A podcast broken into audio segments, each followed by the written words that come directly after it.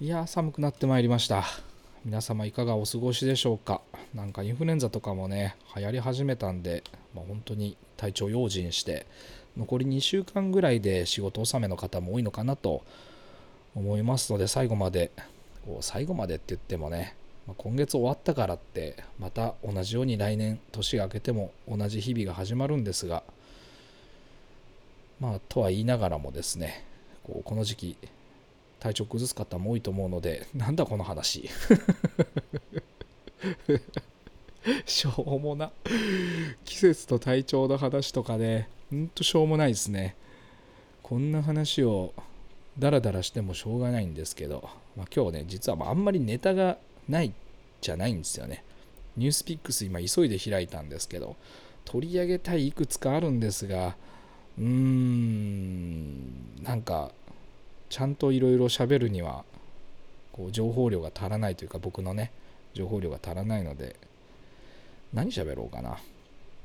なんか本来はこうイントロ流した後とかにいろいろニュースとかの話するんですけど今日もね大した話できそうにないので先にしちゃうんですがまずあの大塚家具山田電機に買収されるっていうね、うん、割と山田電機なのかって思っちゃいましたね。なんか不思議な不思議な関係性と山田電機ってなんかリフォームとかもやってるからまあ家具とのこう親和性もあっていいのかなみたいな話も出てましたけど大塚家具さんの決算書は3月ぐらいにはキャッシュが完全に枯渇するっていうねそういう予測が出ててまあどっかで身売りするんだろうと、うん、そうじゃなければねもう倒産まっしぐらっていう段階でもともと数百億売り上げあった会社40億ぐらいで買収ですからね、えー、安いのか高いのか僕にはよく分かんないですけど少なくとも40億なんてね安い買い物ですねみたいな個人からするとそんな話じゃないですが3年足らずぐらいで崩壊しましたね。いや経営者がまずいとあんなそんな数年で倒れるような会社じゃないところでもあんな感じでやっちゃうんですね。あれ見てて大変勉強になりました。まあ僕はその大塚家具の家具を見たこともないし買いに行こうと思ったこともないのでまあその売られてる製品については全くよく知らないんですけど、まあ、高級路線な家具なんだっていうところぐらいでお父さんがされてた時には、まあ、そういった路線を突き進んでこれまで会社を大きくしてきたようなんですけどあの久美子さんがねやりだしてからはニトリと競合するみたいなことを言い出してでだんだんおかしくなっていったわけですが、まあ、ソフトランディングすればまだなんか脈があったのかなちょっとよくわかんないんですけどあの人もただ経歴すごいですよね。なんかコンサルティングの会社にもいて実績もすごいあったみたいですけど、まあ、どういうどういう戦略でなんかこうあのプランを立てたのかは全然よくわかんないですけど、まあ、大変残念ながらって感じですね。お父さんがやってた時の方がターゲッティングも効いてるしまあニッチな部分をちゃんとねこうアッパーな層をフォローしてたのかなと思うんですよね。ただまあ当然バブルの時とかと違うし時代も変わってきてそういう購買層購買層はあるけどうん、購買のフローが変わってきてたのかなってお父さんがやってた時からでそこに来て久美子さんが、まあ、どうするべきだったかとかをね僕が語るのも完全におかしな話なんですけど仮に僕があの大塚家具 そんな大それたことができるわけがないんですが同じような立場になって僕なりに考えた時には僕が仮に久美子さんだった場合やはりそのターゲッティングがなんかブランディングとかですね、まあ、ブランディングの一環としてターゲットがちゃんと絞れてて提供する商品もあってとか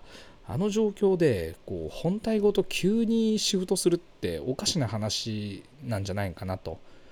もし仮にやるにしても別部門を作ってテストマーケティングみたいに、まあ、1店舗、まあ、ないしいろんな生産とか販売の都合上こう1店舗じゃできないんなら、まあ、それなりの店舗数を別で構えてもっと言うと自分でちゃんとね起業してですねまあ新たなブランドとしてやればよかったんじゃないかなと思うんですよね何も本体ぐちゃぐちゃにする必要はなかったのかなと当然こう危機感を持ってあの人はやりたかったんでしょうけど、まあ、それにしてもとどめさしちゃうことは少なくともなかったんじゃないかなと思ったりします。えー、かなりもともとはキャッシュリッチなこう会社だったようなのでまたった3年で現金を完全になくしてしまいで現金のみならずもう資産もね土地とかそういう不動産とかもほとんどなくなってしまってる状況なんであすごい散々たる結果になってんのかなと思いますけどね。うん、これ事業継承っていう意味ではね散髪屋さんたちでも多く抱えてる問題あると思うんですよお父さんとか、まあ、お母さんとかそのご両親とかその先々代とかねされてた店を急に改装して急に顧客を入れ替えてみたいなことを請求にやると、まあ、うまくいくケースももちろんあるでしょうけど、まあ、そう戦略しくじるとですね何もかも失う可能性だってあるわけですよ。だからもしね、うん、事業継承するにしてもうんちょっとずつソフトランディングを計画的に徐々に入れ替えっていう方が、まあ、正しいのかなと僕は思ったりしました。あとですねなんか今週はいろいろ自分の気になる話を言うとポルシェのタイカン EV がですねついにこうお披露目になったというかあの登場したというか、まあ、前々からねこのタイカンの話は出てますけど まあ、ついに出てきたっていうとこですよね。えスペックとかを見る限りではですね、見る限りでは、まあ、テスラのモデル S に到底、到底かなわないというか、ちょっとまだね、かなり見劣りする部分が走行距離だったり、えー、含めてですね、あとは、まあ、あとはって走行距離のことしか今言わなかったですけど、まあね、こういろんないろんなさまざまな面でやはりちょっとテスラとはもちろん違う方向性でやっていくんでしょうけどこう EV の走行性みたいなことだけで言うとうんまあ今んとこ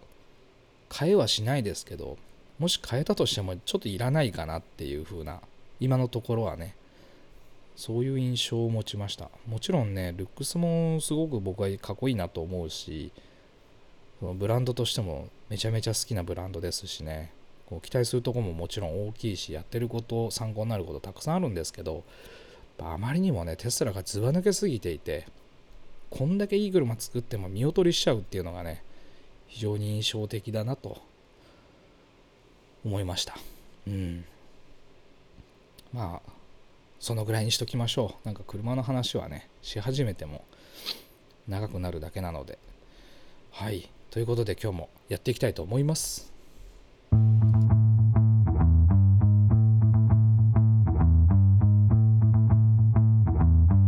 中村城の時間です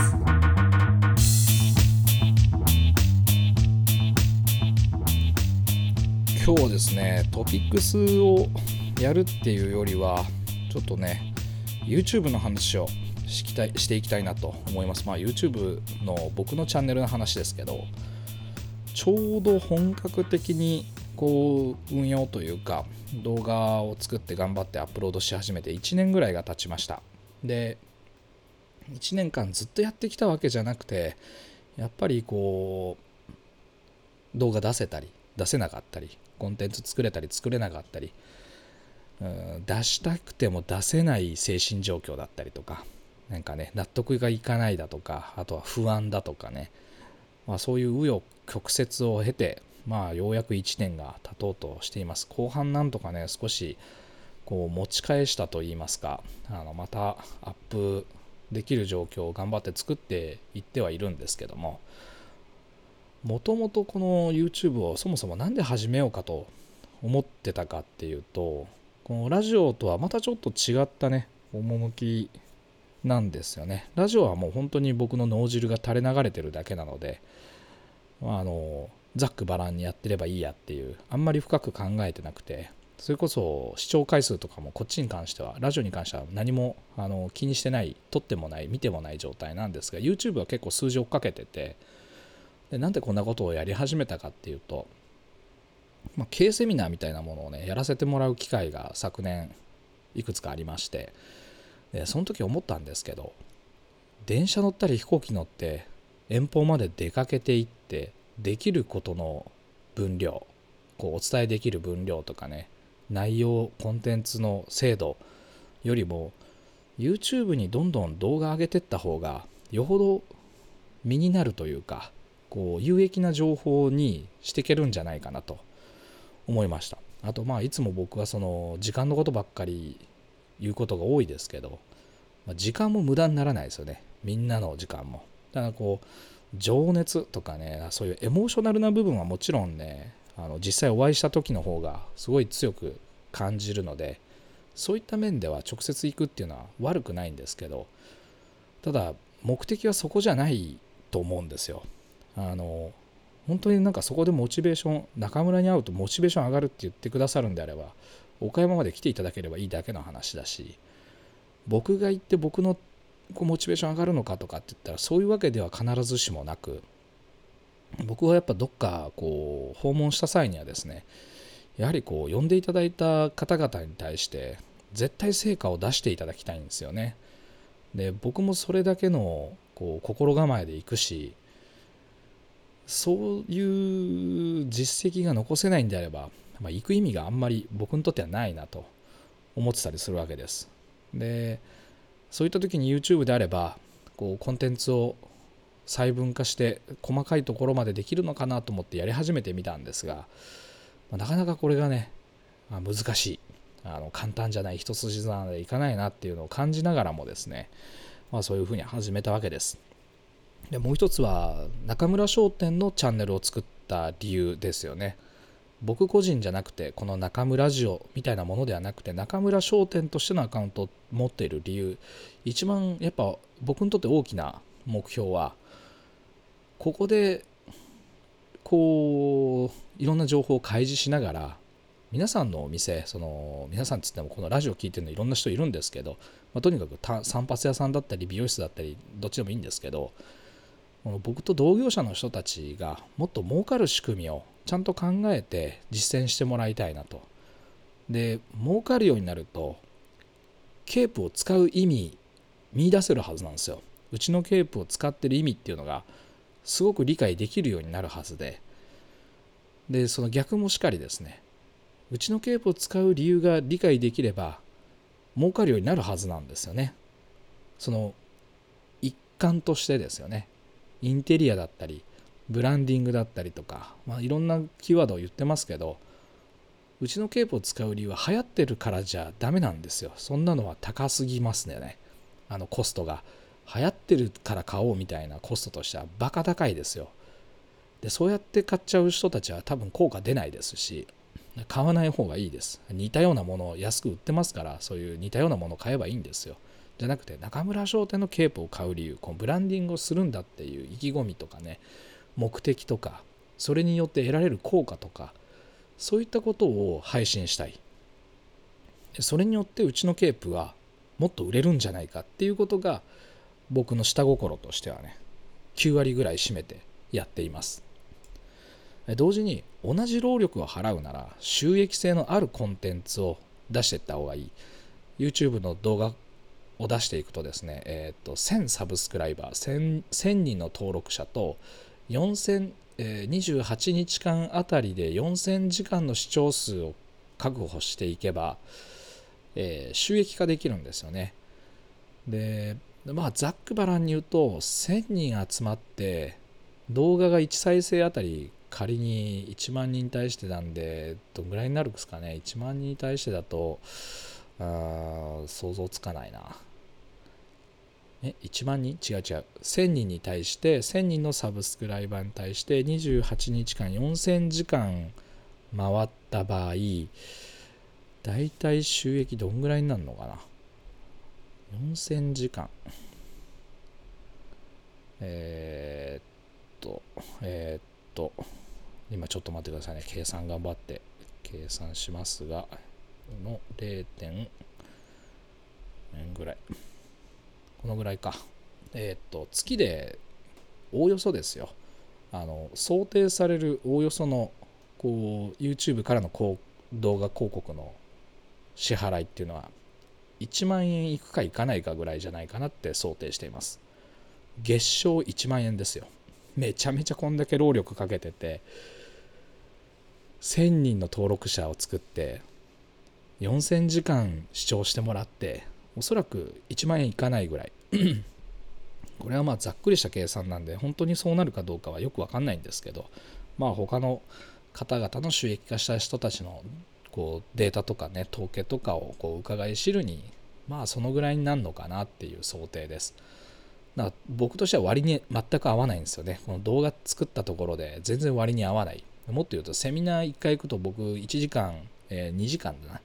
2時間やらせてもらって10万円の、えー、報酬をいただくようになってます。で最低でも3回3回セミナーをさせていただくのを一つのパッケージにしてるので僕1回セミナー呼んでいただくと30万円税別でいただいてるんですけどそれと比較するとかける労力や、えー、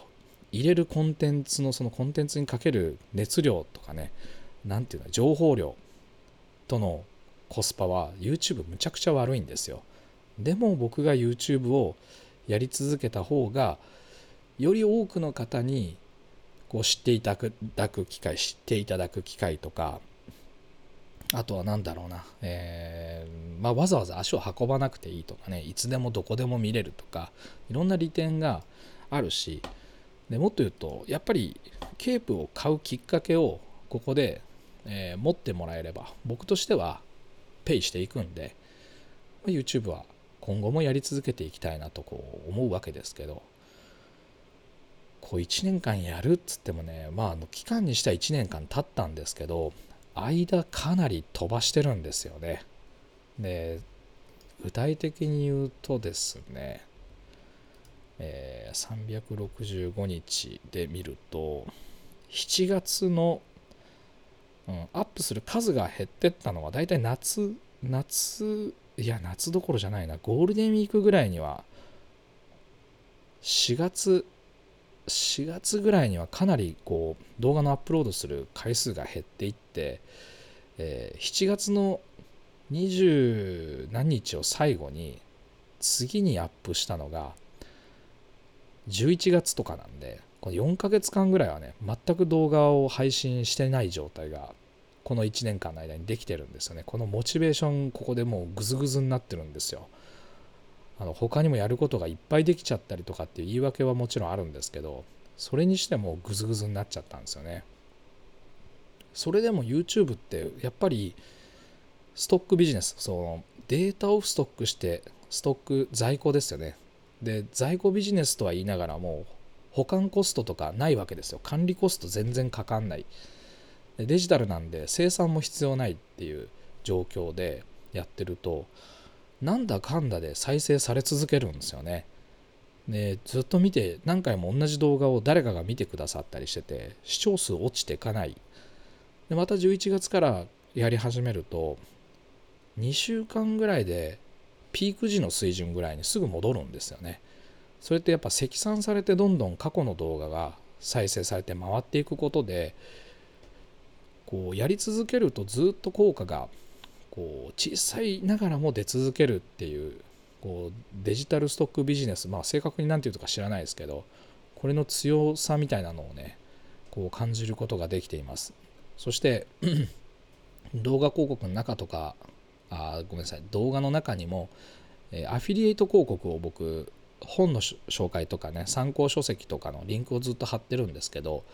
こちらの収益も、えー、今だいたい1000円ぐらい。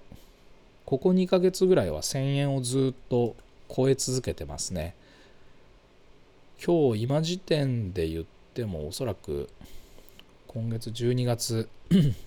えー、今段階で1048円。12月14日のこの段階でですね1048円の、えー、紹介料っていうのが今確定してます。で僕ちなみにこのアフィリエイトのコンバージョン率めちゃくちゃ良くてコンバージョン率っていうのはアクセスしてそのリンクをクリックしてアクセスして物品を購入した方の数ですね。14.29%あるんですよ。これね結構こう教育的な数字かなと思います。でたまたま今そうなのかっていうと案外そういうわけでもなくてクリック数そのものがそんなに多くないんですけどあの踏んでいただいた方は結構多くの割合で買っていただいてるケースなんですよね。えー、過去過去何日で撮ろうかな。うーんと 過去3ヶ月ぐらいにしましょうか。あれ？過去30日。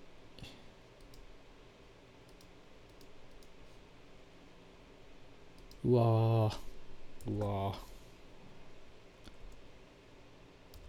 よし、えい。有効な日付を。なんだこれ。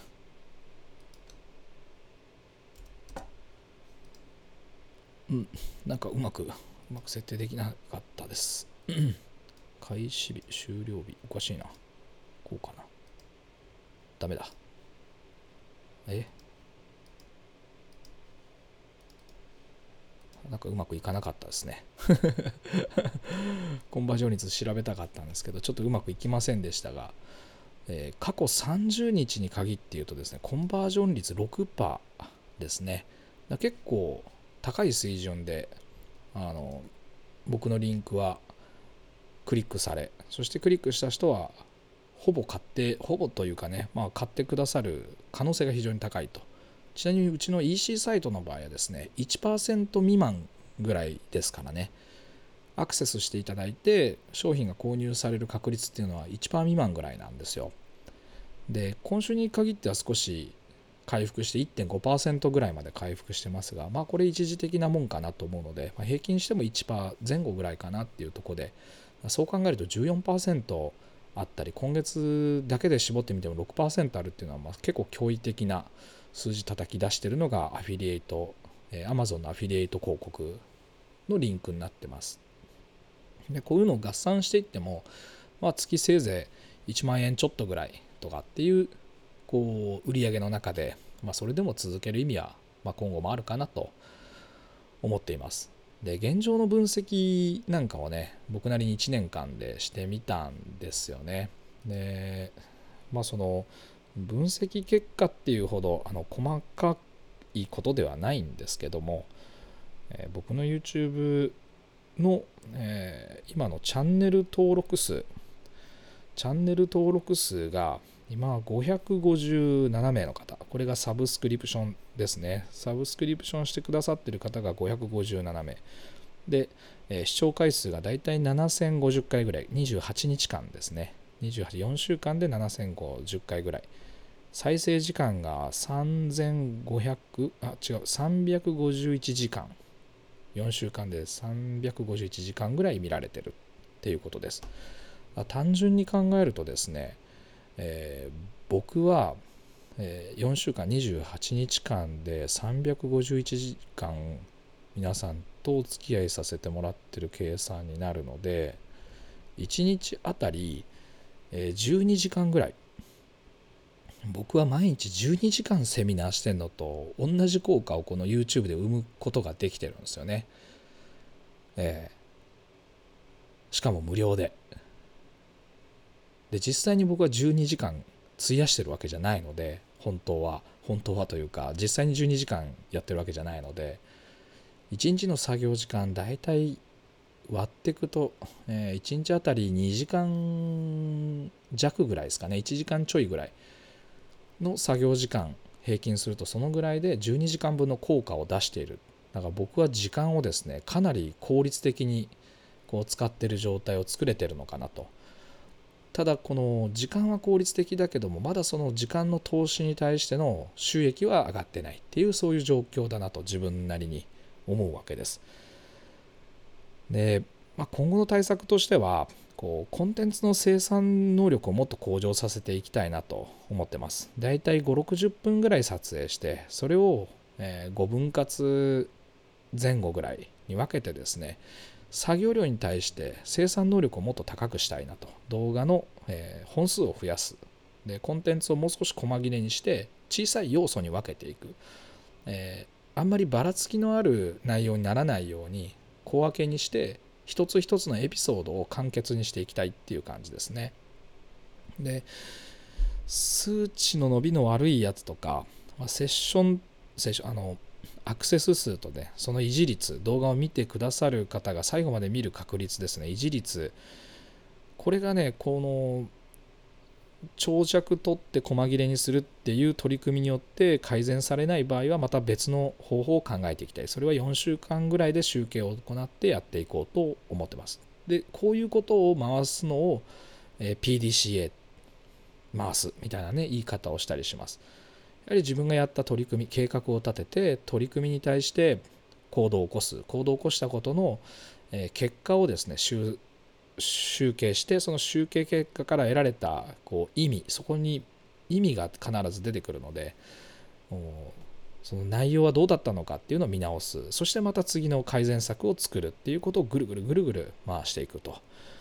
で来来週じゃなくて来年の、え、Q1 が終わった頃には3月末ぐらいには、え、いつも言ってる OKR をこの動画制作にも取り込んでいこうかなと思ってます。まあ、それによってねもっともっと効率的にこう動画の生産と,、えー、と数値の伸びをね期待できるのかなと思っていて、まあ、この 1000, 1000人の登録者と4000時間の視聴時間っていうのをどの段階で達成しなきゃいけないかって考えるとうん来年の4月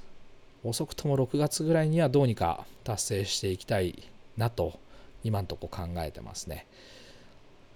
でこここまで達成した段階で僕は一回その振り返りを行って床屋でこの集客だったり売り上げの改善だったりにこの僕が取り組んだこと YouTube で1年間以上かけてやって1年まあその時点では1年と半年ぐらいかなかけたノウハウを床屋に応用するならどうやるとうまくいくかまあどれぐらいの実績を出すことができるかっていうのをまたまとめてこうお伝えできたらなと考えたりしていますね。ということでなんか今日はちょっとぶつくさと自分の話ばっかりしてしまいましたがまあなんかそうやって YouTube っていうのもやりながらこう何か自分にフィードバックできるようにいろいろと考えながらこう皆さんとシェアしていきたいなと思っておりますので今後ともぜひよろしくお願いいたします。あと、ぜひね、あの、興味ないかもしれないですけど、チャンネル登録ぜひしてやってください。すげえモチベーションになりますんで、はい。で、コメント欄にね、あこのラジオじゃなくて、YouTube のコメント欄に、なんか割と率直に意見いただけたら、まあ、あんまりにもしょうもない質問はスルーしちゃうかもしれないですけど、なんかいろいろね、感想とかいただけると非常に励みになりますので、ぜひよろしくお願いいたします。はい。というわけで、来週またよろしくお願いします。駆け足ですいません。はい。ちょっとね、この後すぐ、あと10分ぐらいすると、ヨットクラブのメンバー集まってミーティングになりますので、今日はこの辺りで終わりたいと思います。ではまたお会いしましょう。さよなら。